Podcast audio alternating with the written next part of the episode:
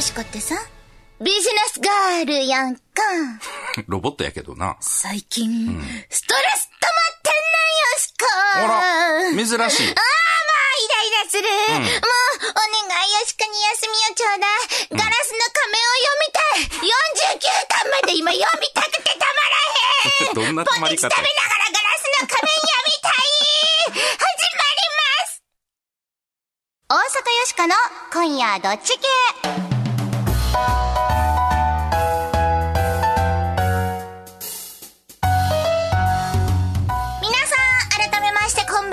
大阪よしこです。こんばんは、平田誠二です。もうほんまにガラスの仮面をもうゴロゴロしながら、たっぷりと49巻まで何にも考えずに読みたい。そんなに仕事というか、まあなんというかレンタルなんかどうか分からへんけど、そうやねん、よしこレンタルとか、あといろいろこう業務委託とかされるやんか。まあまあ確かにマツコロイドとかね、ロボットが主役みたいなね、ああいうテレビとかもあるからね、最近はね。ペッパーも忙しいって言ってたで。ああ、ペッパーもこないだリース会社の人在庫あれへんって言ってたわ。マジで？あいつ人気あるな。イベントでも出るからね。ちょっとよしこライバル感じるわ。よしこ1台しかおれへんから、向こうは何台もいるからさ。そうやな。ペッパーよしこも量産したらどう？こんな暑苦しいの何台もおったら暑苦しいとか言わないでくれる。こんな可愛らしいロボットがいっぱいおったらみんな思うで。まあこんなんねあってもいいかもしんないですけど、なんでそんな忙しいの？いや、それよしこが1台しかおらへんからやんか。そういうことか。そういうことやんか。これ何台も作ってくれたらよしこ楽できるやん。みんなほんまゴロゴロして仕事せんかもしれんけどね。みんな漫画読んどんね。なんていうの、そういうの、働きありみたいなね。働かないありみたいな。働かないありみたいな。やめてよ、一緒にせんといてくれる。はい、ちゅうことでこの番組のテーマはズバリ雑談力です。はい、雑談力が上がると恋人ができます。仕事もうまくいくでしょう。人間関係も良くなると思います。すなわち人生がいい方に変わっていくということですね。今日も雑談力上げてまいりましょう。キャッハー。そしてよしこは大阪を良くするアイディアを次々に思いつくために作られたロボットです。はい、ロボットでございます。人間ではありません。はい、変わりまして私、平田誠二と申します。普段は IT コンサルタントという固めのお仕事させていただいておりますが、何の因果かこの番組ではロボットのお相手役として明日から使える雑談のテクニックをお伝えしていきたいと思います。ちゅうことで、日曜日のひととき、よろしくお付き合いくださいませ。大阪よしこの今夜どっち系。この番組は、貨物、バス、タクシー、総合運輸企業、東洋運輸グループの提供でお送りします。どうもバスです。どうもトイレでーす。君ほんまに人気やな。観光バスに僕がいるといざという時にさあ。確かに安心。最近は若い女性にもモテモテでね。ん？何それ？ああ、握手券やけど欲しい？今日も思い出の旅を。東洋ふれあいバスは安心を乗せて走ります。無茶ぶりドッジボール。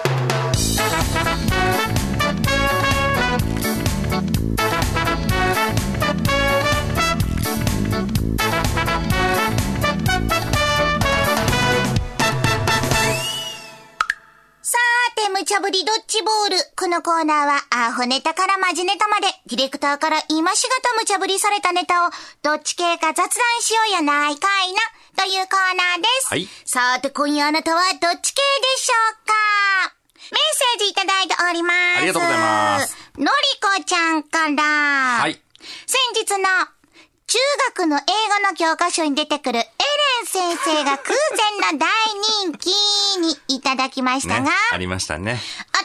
男の子はデレデレに溶けて集中できん、そう思う、集中できず無理といただきましたよ。そんな気はしますね。そして新規一点さんからは賛成です。例えば今回のことで男子生徒の英語の成績が上がるようなことがあれば、完全にエレン先生のおかげになりますね。そうやな。すると各教科書にキャラだった先生が登場するのでは？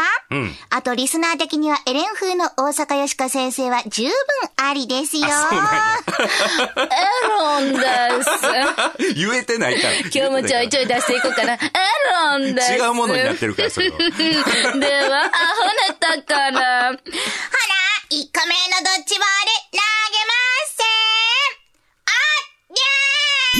おったびに乗客が笑顔になる航空会社が話題に。先月の5月、母の日にですね、アメリカと南米の間を飛んでいる飛行機の中は、赤ちゃんが泣くたびに歓声とね、拍手に包まれておりましたと。いつも片身の狭いお母さんも少し誇らしげだったようで。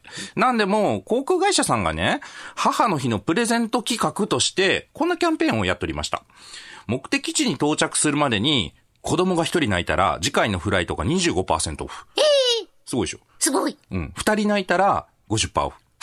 3人で 75% オフ。マジでか。ということは、4人泣いたら、そうやね。これが拍手の理由だったわけですよね。すごいな。うん。うちの子もね、もう4歳になりますけど、もう少し小さい頃は、電車とか公共のね、交通機関使うときは、気使いましたよ。うん。泣いてもね、止める方法ないですし、特に飛行機ですよね。途中で降りるわけにもいきませんからね。こういうの皆さん、いかがでしょうか？ちゅうことで、いやー、微笑ましいよ。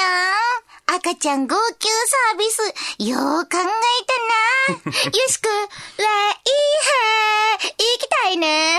みんなもっと泣いて。納得。ピー。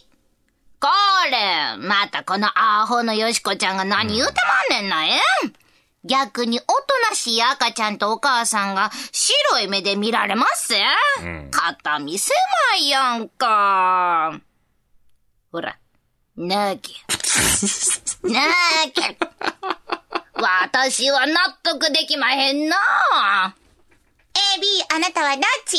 これさ、なんかすごい思い出したんだけど、子供の頃に日焼き溶岩って、これ関西だけなのかな？日焼きやな。そうそう。あれは夜泣きが止まるっていうお薬やってるね。俺幼稚園ぐらいの時にばっか日焼き溶岩食わされてて、夜とか。あれ多分、止めたかったんやろうね。飲みなさいって。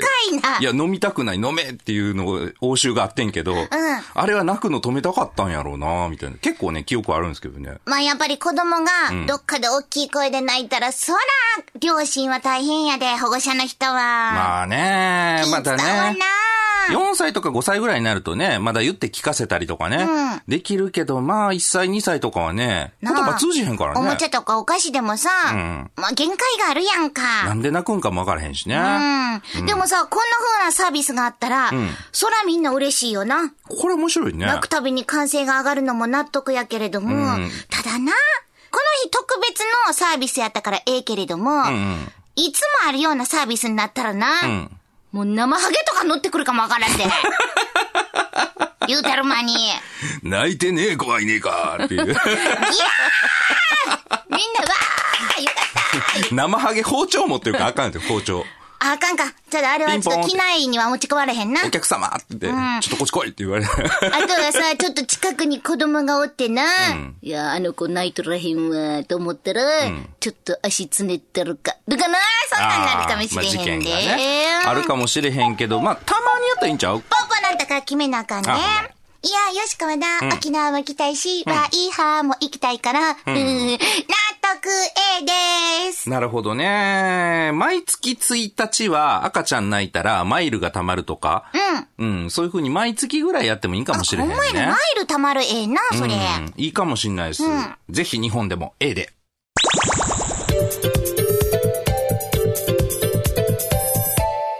続いては、マジネタ。2個目のドッジボール投げません。マネー！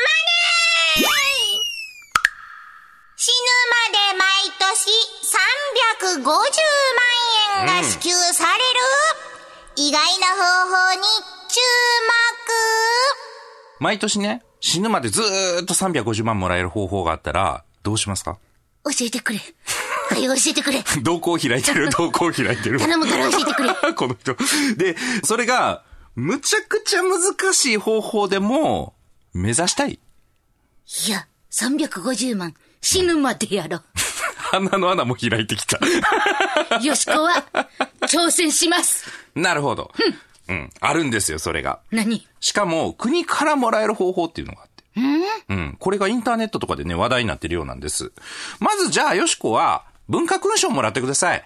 そんなん大変なんちゃんだってすごい人しかもらわれへんやろ。うん。文化勲章をもらうと、亡くなるまで終身年金というのが出るらしいんですよ、ね。うん。これが年間350万円ですよ。うん。で、文化勲章はまあ高倉健さんとかね、もらってはりましたけれども、うん、正確にはね、こう文化勲章っていうのをもらっても別にお金とかはもらえないんですよ。うん。これはなんと憲法で決まってるらしくてですね、勲章にそういう特権を付与することを禁止するというのが定められてる。うん。じゃあなんで350万円もらえるのかというと、文化勲章というのを取った人は自動的にですね、文化功労者ということにもなるんですよね。うん、で、この文化功労者というものに認められるとですね、文化功労者年金というのがもらえるんです。ちゅうことは、勲章をもらわんでも文化功労者になればいいちゅうことです。そういうことですね。意外と知られてないですよね。あと、勲章に、まあ、お金を払っちゃダメだみたいなのが決まってるっていうのも私初めて知りましたけどね。ほんまやな。意外ですよね。うん、知られてない、まあ、こういう意外な仕組み、皆さんご存知でしたでしょうか？ちゅうことで、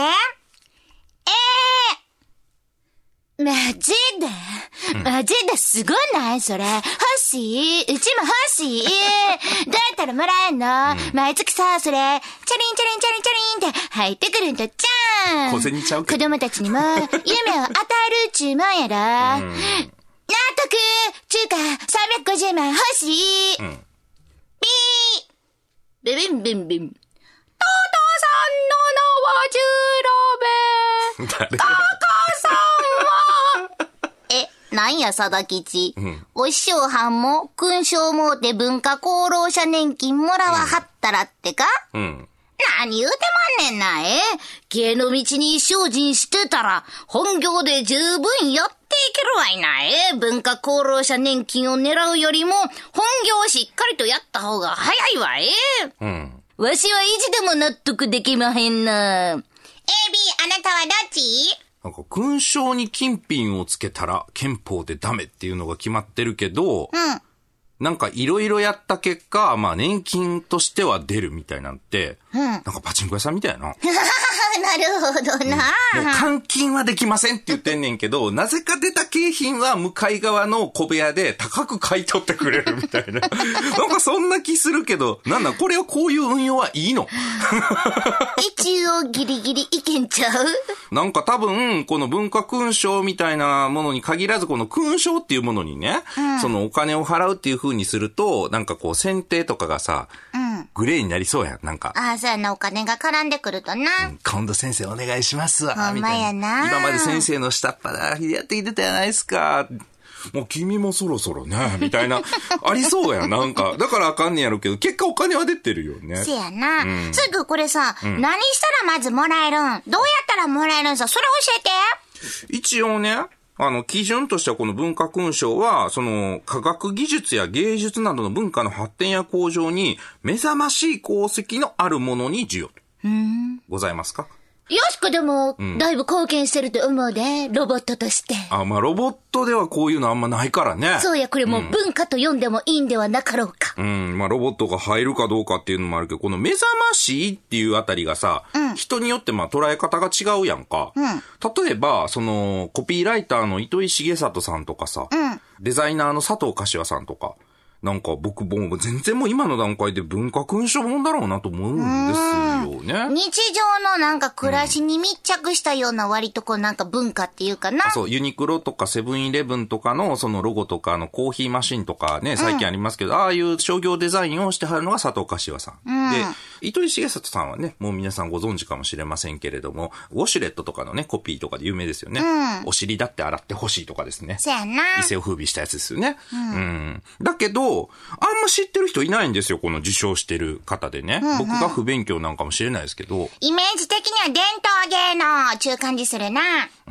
一応科学とかはね、あるんですけど、ね。あ、科学もあんねんな。やけど、まあ、芸術とか文化の発展っていうと結構広いですよね。広いやろう。今の時代もう多機技能なんか見たことある人よりも、ファイファンとか、ファイナルファンタジーっていうね、昔からもう20年ぐらい作ってるゲームですけど、あんなんをね、作ってる人の方がめっちゃ文化の発展に貢献してんちゃうとか思ったりします。なるほどな。タモリさんとかね。まだ若いんちゃうでも。言ってそう。なんかその選考会みたいなのがあるんやったら、彼はまだ若いんじゃないかねみたいな。絶対言ってってそう。あんまり若くでさ、賞をあげたらな、年金だってこの人らいっぱい払わなあかんのじゃん。なんやろう。何報いたいのか報いたくないのかどっちやねんそれ。いや分からんけど。若い人の方が支えてくれてありがとうって感じするんちゃう。これから頑張れっちゅう応援も込めてな。うん、ほんま欲しいで。うん。そやけどまあどういう風に誰が決めてんやろうなんこれ。そうこの基準がね。うん。なんか白黒の写真に羽織袴で収まりのいい人みたいなねなんかそんなイメージね皆さんあるじゃないですか。そうやなあるな。ね、どうでございましょうね。はい、ポッポなんだから決めよか。はいはい、よしこはこんなシステムがあるって知らんかったからな。うん、ちょっとロボットとした第一号でちょっともらっちゃおうかなって今よしこ目指す気になった。夢をもらったね。だから納得。僕がね、なんかひねくれてるのかもしんないけど、その80ぐらいまでね、ずっと伝統芸能とかをして来られた方がね、じゃあお前頑張ったから350万円って勲章やるみたいなこと言われて、なんか勝ち馬に乗られた気がしないかなと思って。うん、だから若い人とかね、そういう駆け出しの人とかを、こういうので、支えてあげるっていうのが本来じゃないのかなと思ったりしますよね。なんかこの間商店でもメンバー入れ替わったりとかね、してましたけど、なんかそんなことも思ったりするので B で。さーて、無茶ぶりドッジボールのコーナーではあなたのご意見もお待ちしています。今日のお題、航空会社の赤ちゃん号泣サービスには納得納得できへん毎年350万円もらえる文化功労者年金狙いには納得できへん？さあ、あなたはどっち系でしょうか？ユニークなご意見は番組でご紹介するほか、番組特製の迷った時のどっち系コインをプレゼント。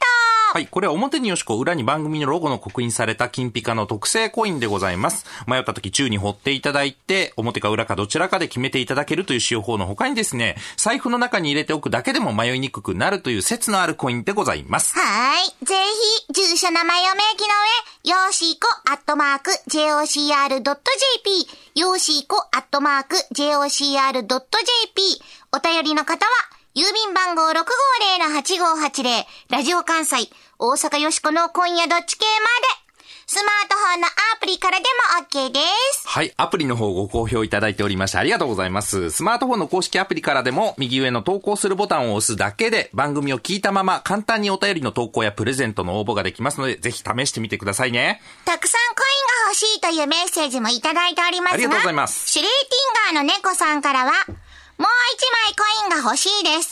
先週の水曜日にドコモショップに行ったんですが、小銭を探していたら番組のコインを落としてしまいました。それを見たお姉さんが、綺麗なコインですね、と言いました。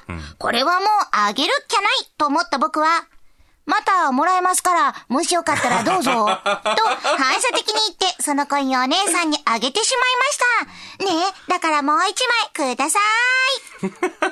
ドコモショップでこう小銭を探すシチュエーションっていうのが、どういうシチュエーションなのかちょっとよくわからないですけどね。でも綺麗なお姉さんに言われちゃったらしょうがないよね。これはどうしましょうか。あけます、はい、お届けお楽しみに。そして、よしこと平田さんのサインが入ったステッカーもプレゼント中です。はい、プレゼント中です。あなたのご応募、お待ちしています。どっかにお金のなる木生えてへんかな。教えたろかって。誰や？神様？そうです。神です。文化に人生を捧げなさい。そしたら勝手に生えてくる。ほな、始めたばっかりやけど、頑張ってみるかピアニカ。井上陽水、あなたにお金。あなたにお金、金をあげたら買える。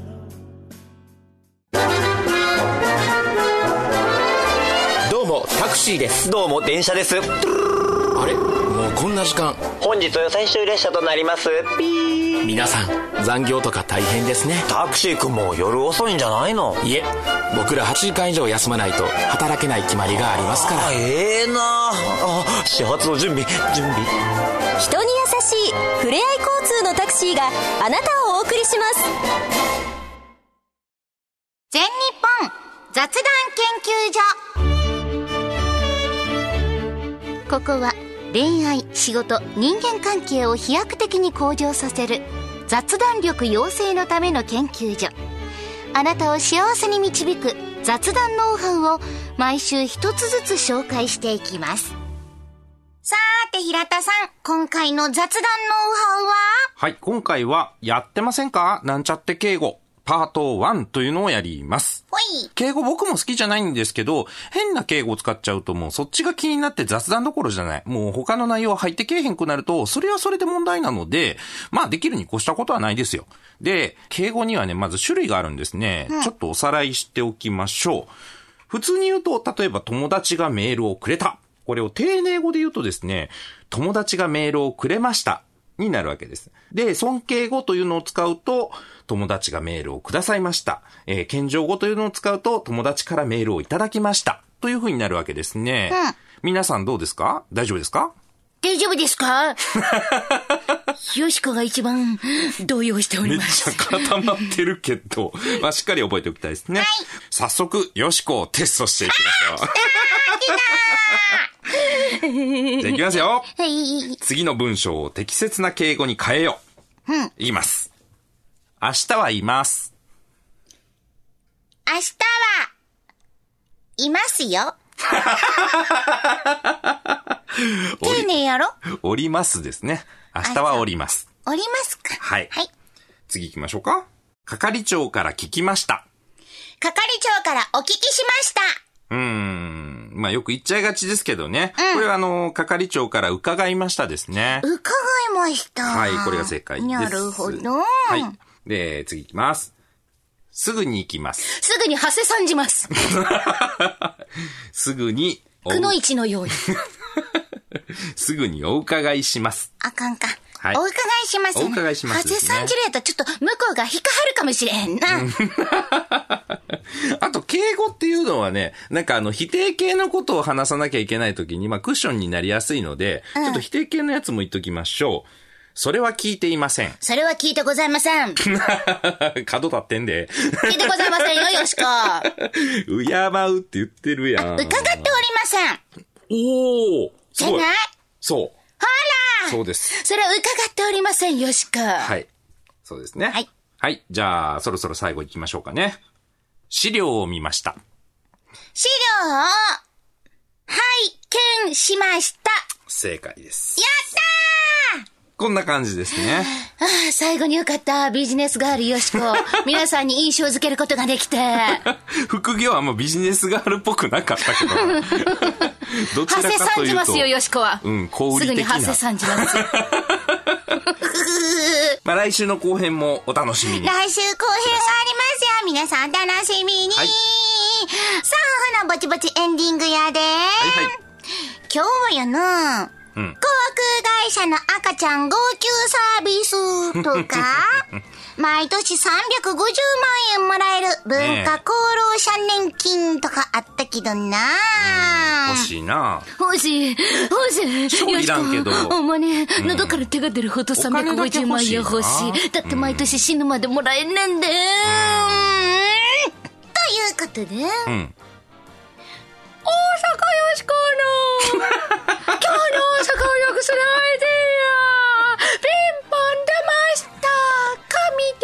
イデアピンポン出ました神です。文化功労者年金にヒントを得た、大阪ならではの年金アイデア。どんな感じでしょうか。題して貧乏な文化功労者年金、略して文化功労者年金。貧乏な。はい。通称文化と言います。これは行政っぽいね、なんか名前ね。えやろ、うん、文化勲章、文化功労者、なりたいけどこれほんま難しい。だって高倉健さんとかやで。うん、まあ難しいでしょうね。ちょっとなかなかハードル高いやん。うん、けどな、一方で大阪の文化を底辺から支えてくれてる人はいっぱいいるわけやん。底辺って。ちょっと失礼やったけど。そこで吉川考えた。うんうん、それが貧乏な文化功労者に年金を支給する、うん、貧家功労者年金、うん、貧家や。なるほどね。例えば商店街の畳張り名人とか、うん、あ、これ文化ですね、うん、紙芝居をずっと続けてるおっちゃん、うん、あれ何で食べていてはるんでしょうね、うん、紙芝居ちゃうの、う水飴とか売ってさ一生懸命やってはるんとちゃうの、うん、副業かもしらんけどな、うん、とにかく、うん、一般市民にこそあげたい、うん、350万。そうや。え？でもそうやな、予算的にちょっと難しいかもしれへんな、うん、数多いし額減らそうか、うん、月に3万円とかでもええやんか。ああ、なるほどね。とにかく一般市民が頑張ってる、それを表彰してあげてほしいな、うん、うん。じゃあ隣の田中さんなんか瓶かもらったらしいで、瓶かなんかワイも瓶か欲しいな、瓶かかっこええな。ついでに貧乏認定されてるけどな。ちょっと失礼なショーやな、よう考えたらな。まあでも面白いよねこれ。さあ、それでちょっとさ、うん、こう頑張れるっていうか目標があるっていうか、うん、なんか頑張ったらええことあるやん、お金もらえるやん、うんうん、偉いのは一部の人だけじゃない、特別な人だけじゃない、うんうん、近所にいるおっちゃんおばちゃんも、うん、みんな偉い人がおるんや。そんな風に思えるやんか。なるほどね。それが貧家、うん、だから貧家はやっぱりな、うん、ちょっともうお金持ちになった人はあかんな。まあ、なくていいから、ね、お金持ち NG にしよう、うん、年収制限がありますとかな、うんうん、なるほどね。はい、貧乏でないとダメです。350万円以下の人だけとかです。そうそうそうそう。年収バレてまうけどな、それでもらってたら、あの人のとこそうなんや、意外とないんやなみたいな。ちょっとバレる。まあその辺は、うん、おいおい考えよう。はい。ちゅうことでそろそろお別れの時間、今日もええアイディア出ました、はい、皆さん素敵な日曜日の夜を。お相手は大阪よしこと平田誠一でした。また来週。よしこは文化って何やと思う？むずっ。大阪よしこの今夜どっち系。この番組は貨物バスタクシー総合運輸企業の東洋運輸グループの提供でお送りしました。